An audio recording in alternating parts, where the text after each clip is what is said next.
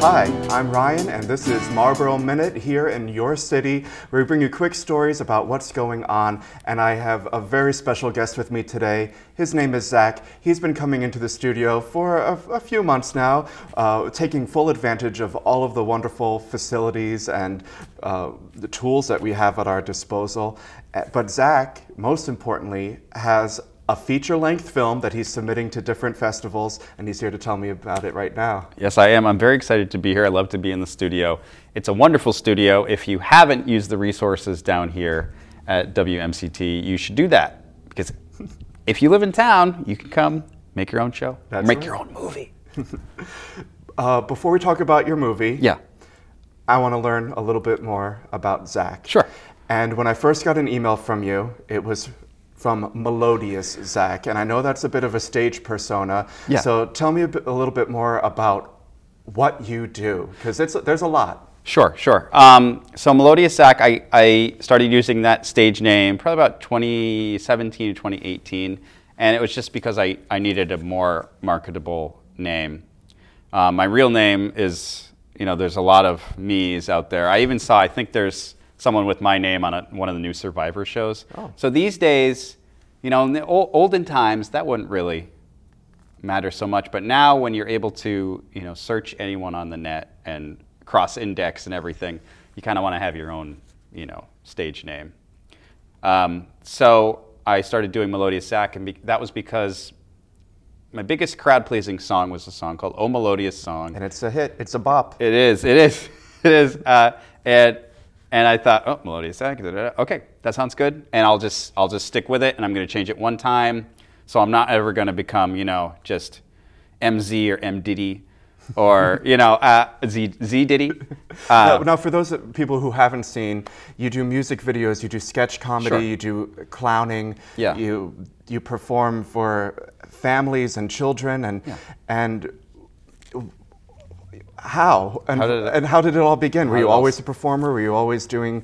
Did you grow up doing community theater, or how did you get started? Um, so if we want to go really way back, so when I was a baby, my mom. Were you a, a, a star child, No. Well, okay. So I a baby model? I played the baby Jesus in um, Nativity. Yes, yes. Uh, that was my first role, but I didn't know what I was doing. um, so my mom was a conductor for the local uh, high school musicals. So I would, you know, be with because you know she's my mom. I'd be with her as a baby, as as we worked on the musical. So th- there was that, and uh, um, you know, we had friends, local friends that were really into theater and the music scene um, around town. And when I say theater and the music scene, I don't mean you know like we're playing clubs and stuff. This is a rural area, so so it was kind of like like you said, community theater or you know the local schools. That was the resource, and this was in New Hampshire. Um, and nothing against New Hampshire, but Mass- Massachusetts has you know the arts are a little differently allocated. Um, anyhow, so my mom was a music teacher as well. Um, and my dad had a video camera, so I was often, you know, making monkey shines for the for the video camera, and later on, of course, watching it again. Uh, so you know, I grew up and grew up, and, and, but in school and in those kind of settings, I was very quiet, and you know, because I'm an ambivert. There's a part of me that's you know, ah, nice to meet you, and then th- there's the other part. I just want to, you know, crawl into a an attic for a year. So mother's in mu- mother is very musical. Father has a, a video bug, and that just sort of fostered all of these wonderful creative skills. Yes. Uh, yeah. uh, So my dad, my dad was a drummer, so he had done music too, um, and my mom, mom had done that in school. And they also had me do dance lessons when I was a kid. It was jazz and tap. I only did it for about a year or 2 Uh, my older sisters did it as well. So we always had the outfits, you know, with the sequins. Oh yeah. Yeah, yeah. Did you get the professional photos too? The Oh yeah. Oh yeah. There's one of me as uh, Elvis. That was for Hound Dog. ooh. Yeah, yeah, yeah. That was that was a good one. um, so I did that, and then eventually my you know these two identities, me at home and me at school, they had to merge. So that happened in high school because I wasn't doing well in school, and I think part of it was because I wasn't. I was You wasn't being you weren't being authentic. yeah, I was kind of closing myself off, And when you do that, um, you cut off a lot of possibilities. Sure. Now, that, that's not to say that you can't learn anything new or you can't change who you are. You, you absolutely can. You can reinvent, yeah. That's right. That's right. But um, they finally melded. Uh, so I started doing theater at this was at Sant Bani School, which is a non-denominational and non-prep school in New Hampshire. Which you wouldn't know from the name. That's right. That's right. Right. That's right. So it's near an ashram. It's right near an ashram. So I went there, and I, they had an awesome theater. It was a small school. Uh, we had a high school of about 60 people, 60 kids. Total. Yep. And my graduating class was about 12. 16. Six- Yep. Wow. Yeah. So I, you know, I did the musicals there, and I felt like a hot shot. And I, and I, I and did, it was did you star? yes. So I started well, title role, Bye Bye Birdie, because the star of that show is really. I well, no. think- The, is it Conrad or Albert? oh, I was Conrad. So the star is Albert. Yeah. But most people think that Conrad's the star, but he's that's what they think. He's the title character. Um, yeah, and I, I got a couple, I got a couple acting awards. Nice. My senior year. Uh, then I went to college, didn't do any theater, um, but kept up with the music. Mm-hmm. Um, and I had a band, and you know, I just kept going. The music was the one thing that ah, I just got to keep doing that. I got to keep doing this. Um, and the comedy part and all the rest, like the sh- any sort of showmanship that was outside of I'm just going to play a song or I'm just going to record a song, I wasn't interested in. Um, And you know, a few years later, I ended up. I discovered that I had OCD, and I think that might have been part of it. Like, I only do it this way, or I only do it that way. And um, oh man, I wish I'd known sooner, because you know, you and I'd be doing this interview on a yacht together. You know, WMCT would be like, yeah, it would be palatial. Have a palatial uh, studio. Beautiful. Yeah. We can Uh, dream. Right, right. Um, gosh, I'm sorry. I'm just, I'm just blab- babbling on. Um, So you took a break in college. Yes. We kept but you kept up with the music. Yeah. And when I was first introduced to you, you Yeah. I know that you were doing uh, a lot of performances spe- specifically geared towards families and, young people. When did when did that come about? Um, so I always wanted to make sure my music was, you know, accessible to everybody.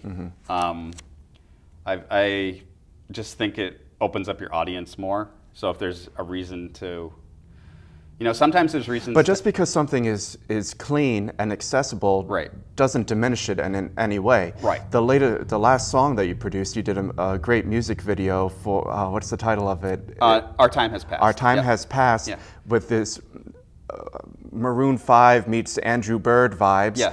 And it's, it's amazing. It's really a very catchy song um, for any listener. And I think that's sort of the appeal of, of pop music in general is that you want the kids listening to it, but you want their parents to be able to en- enjoy it as well. Exactly. Uh, I, I, I like to make music that you know people might be able to whistle later or hum later. You know, something that's catchy. And, and Yeah. like you said, it doesn't. I, I, I like making things that everybody can see, but I don't like. Um, I don't like to like dumb it down. No, you're not playing down. Right. Exactly. Exactly. Uh, I don't know if I'm playing up, but I'm playing somewhere, and I'm not trying. I don't want to talk down because you know. Well, no, that's something So, I, yeah. I've seen my fair sh- amount of children's theater, Yep.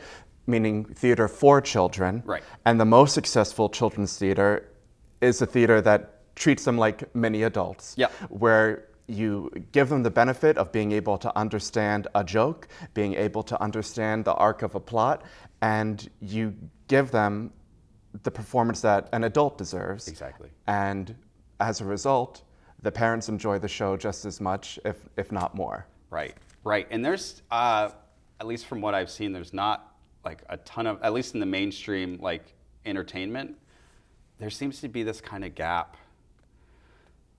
There's, it's kind of like a big horseshoe. It seems like right now. There's a, there's a lot of programs just for kids, and you can tell it's just for kids. Right. And there's a lot of stuff that's for ad- adults, and you can tell it's for adults. And there's this kind of middle ground. Like Pixar sometimes makes movies that are kind of in the middle ground. Like, oh, we can all watch it. Like uh, The Incredibles. You know that that demographic. You know, people watching that that you know they're 60 years old, they're six years old, whatever it is. Yeah. They're all getting something out of it. So that's the type of stuff I like to make. And I'm sorry, I don't even know if I answered your question. I I don't know either. um, I, uh, I said that you do clowning, and I Yeah. hope you, that didn't offend you, Nope. because I think of clowning as an art form Yeah. and a very broad art form. And I'm not talking about clowns in whiteface like Right, right, Marceau right. Marceau and a big red smile. I'm talking about physical comedy and, sh- and slapstick and, you know, taking it back. t- some of the things you do remind me of Buster Keaton and silent film era stars. The, the, the and you'll see it. I, I you witness it in the movie, which is really special. Just the way you you've chosen to to run in certain scenes and uh, the theatricality of it i- is clowning.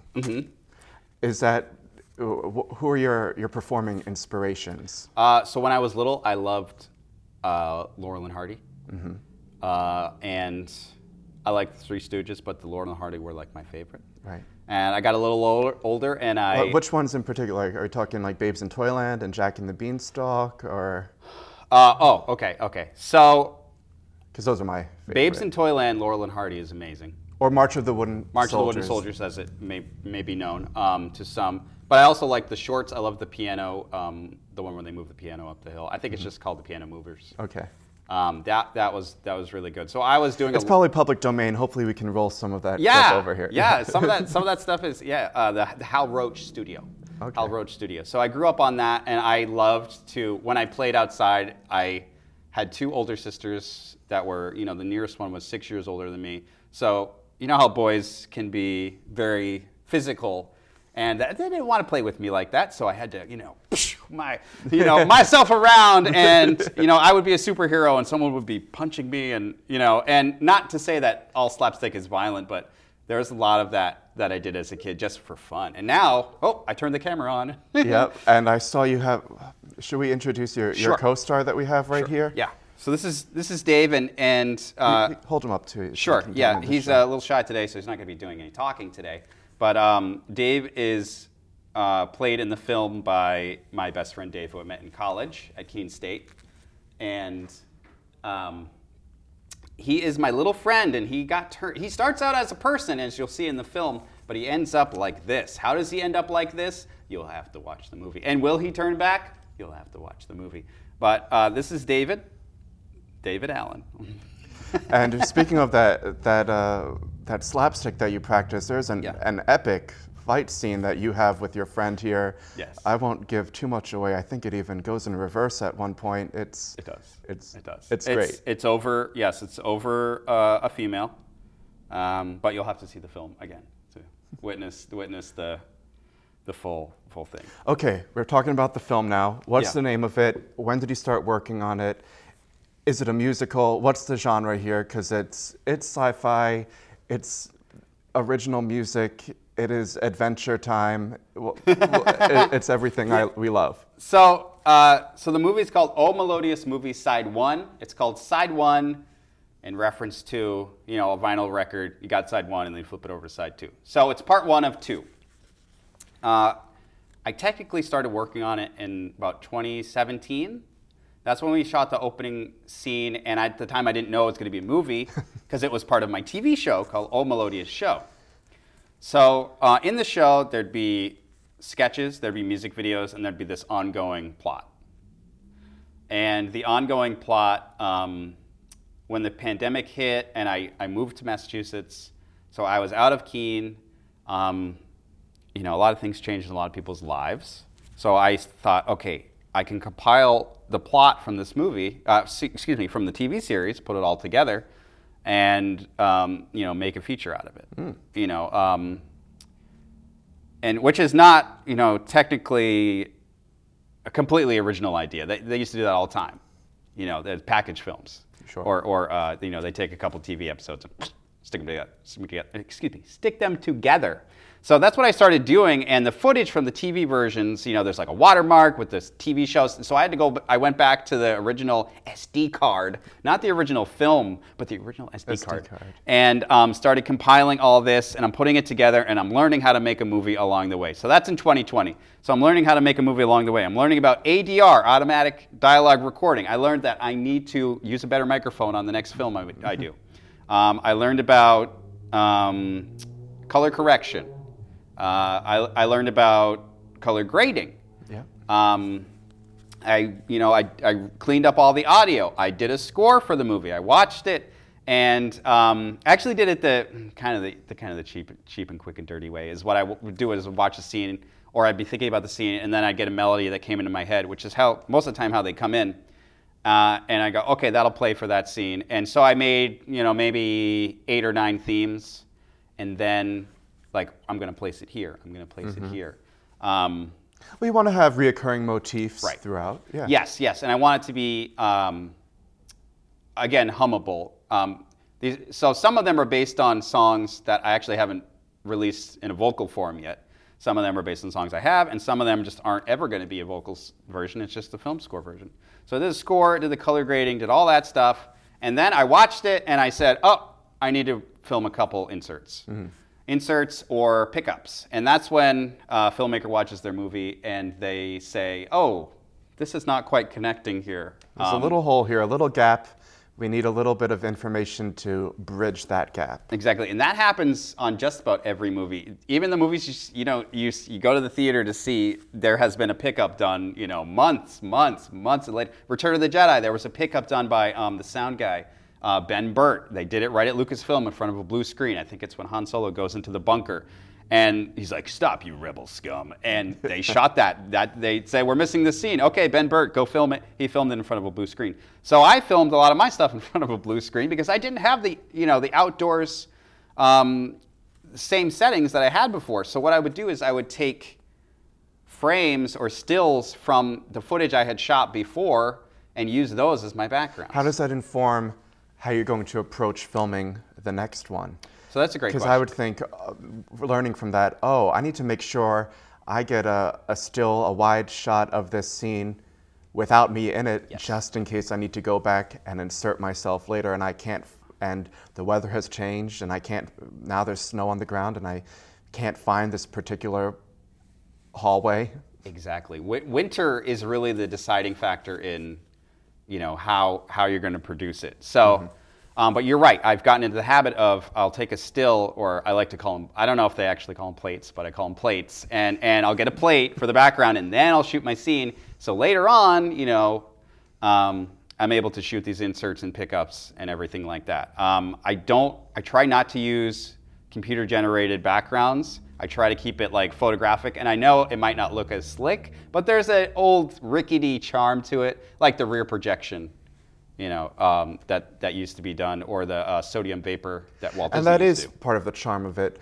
Um, so often, people, I myself, will Yeah. talk myself out of using green screen or or or filming something at all.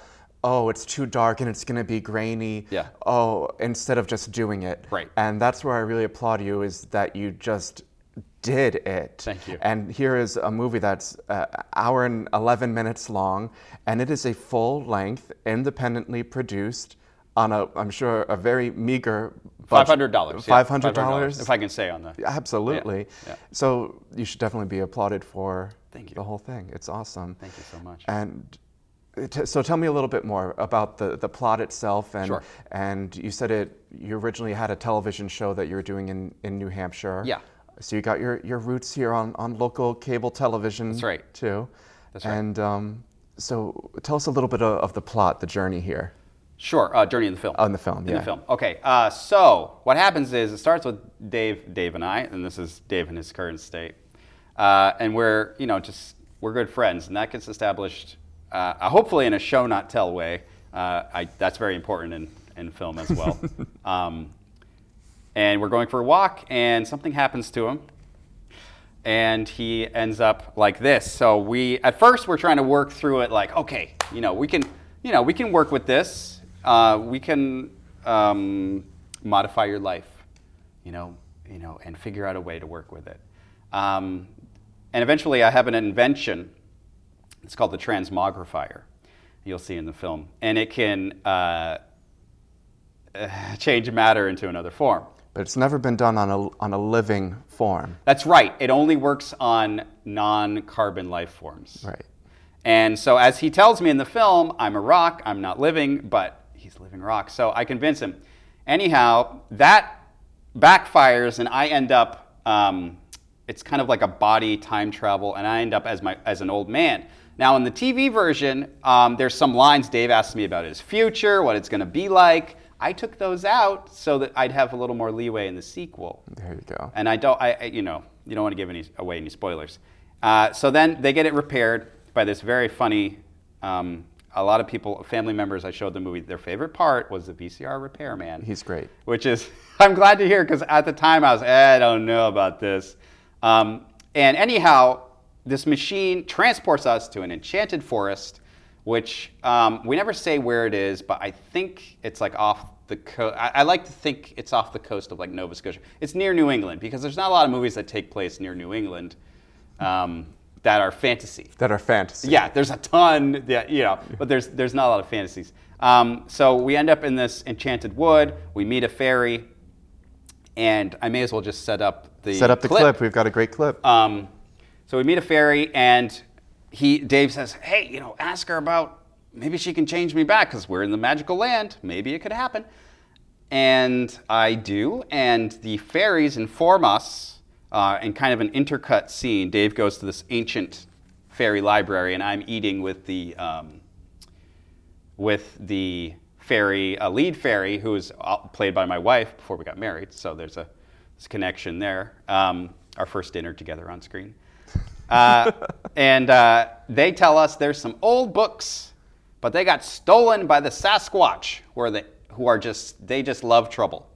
And the fairies sent some, like, you know, Marines or you know some kind of squad to go in and get those. They they never came back. So they're asking if you get those books, you can have the one that has the solution inside. So in this scene, we have gone into this Sasquatch temple or shrine, and we're stealing those books back. And here it is.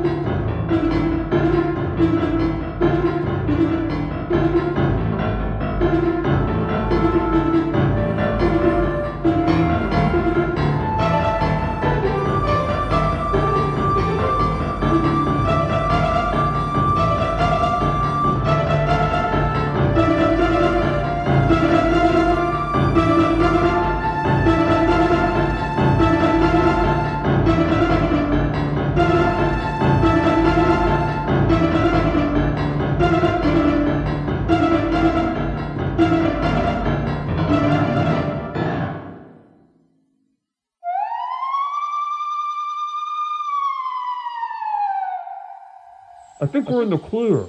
What? We're in the clear. I think we're in the clear. That is a chase scene It is. for the for the, the world to enjoy. Yes. It's it's epic. It's where are those those steps that go up to, to nowhere? Where actually did you did you actually film? Right, right. Um, so that was at Madame Sherri's castle in um, New Hampshire, not in Keene. I think it's in Chesterfield, New Hampshire. Really beautiful. It's gorgeous. She used to, this lady named Madame Sherri. I think she was a bit of an eccentric, so, um, but it, I think it burned down, and that's where I filmed that stuff. And um, one thing I love about that scene, I, li- I like the music. Yeah. Um, but also, I love that uh, we don't get to, we don't see the Sasquatch because it's like in our, you know, we hear it, we don't see it. It's always behind you. Yes, yes, Just out of yes, exactly. view. Just out of view until I can talk to Stan. just just out of budget. right, right. Until I can talk to Stan Winston or you know anybody at ILM. It's it's it's a it's a veiled thing. You'll see in the film. It's a, it's a veiled type of monster. I thought about. I did have a model, and there's footage of a model, but it wasn't quite Like a Elusive like a stop motion sort of thing. Yeah, and that's what oh, later in the film there's a little bit of that, but There it's is. but it's done in a not in a direct way. Uh, yeah. Well, for those of you who do want to see O Melodious Side One, Yeah. Om, uh, blah, blah. Movie side one. We Yep. will be premiering it on WMCT TV, so hope you check it out. Yeah. And where else can people see it? So it's going to be on a lot of uh, Streaming platforms, right? A lot It's going to be on a lot of New, New England public access stations, but Oh. it's also going to be well. The best place for you to watch it would be on WMCT, of course. It's the it's the flagship station. That's going to be on June 24th, I think at 7 p.m. Yep. Um, so you know, not too late for the little ones. Um, and if you don't want to watch the news now, which I know I don't, uh, then it might be something fun to watch to escape. Um, it's going to be on a streaming streaming platform called VHX. VHX, and uh, there will be a 60 minute version on there. Then on WMCT, there's going to be a 71 minute version with some extra, there's a little extra bit at the end that you won't get in the. It's a lot of fun. It's a romp, and you are supporting uh, just by watching uh, a local community creator. And I'm hoping we can find more community creators because I know they're here in Marlborough. They're out there. They're just hiding under rocks. They, they are. Yeah. What sort of advice would you have to someone who either wants to make music or make film or just dip their toe into something creative that they've been hesitant to do so? Well, what advice would you give them? Uh, I would say run headfirst into it. Run headfirst into it. Don't worry about making it for an audience yet. Uh, I Make like it for yourself. Yes, make it for yourself at first. If you want to give it to an audience, candy coat it. I like to say, make what you like and then put a little candy on top, and then you can sell it. You can always keep a version that you like more to yourself, but um, but you got to do you got to enjoy it. You got to have a passion for it because if you don't, it's going to show through. Uh, it's going to show through, and you you might be a little disappointed. But run head first. Figure out what you like. I think there are so many niche markets now, and we find that uh, there, there's so much media to consume.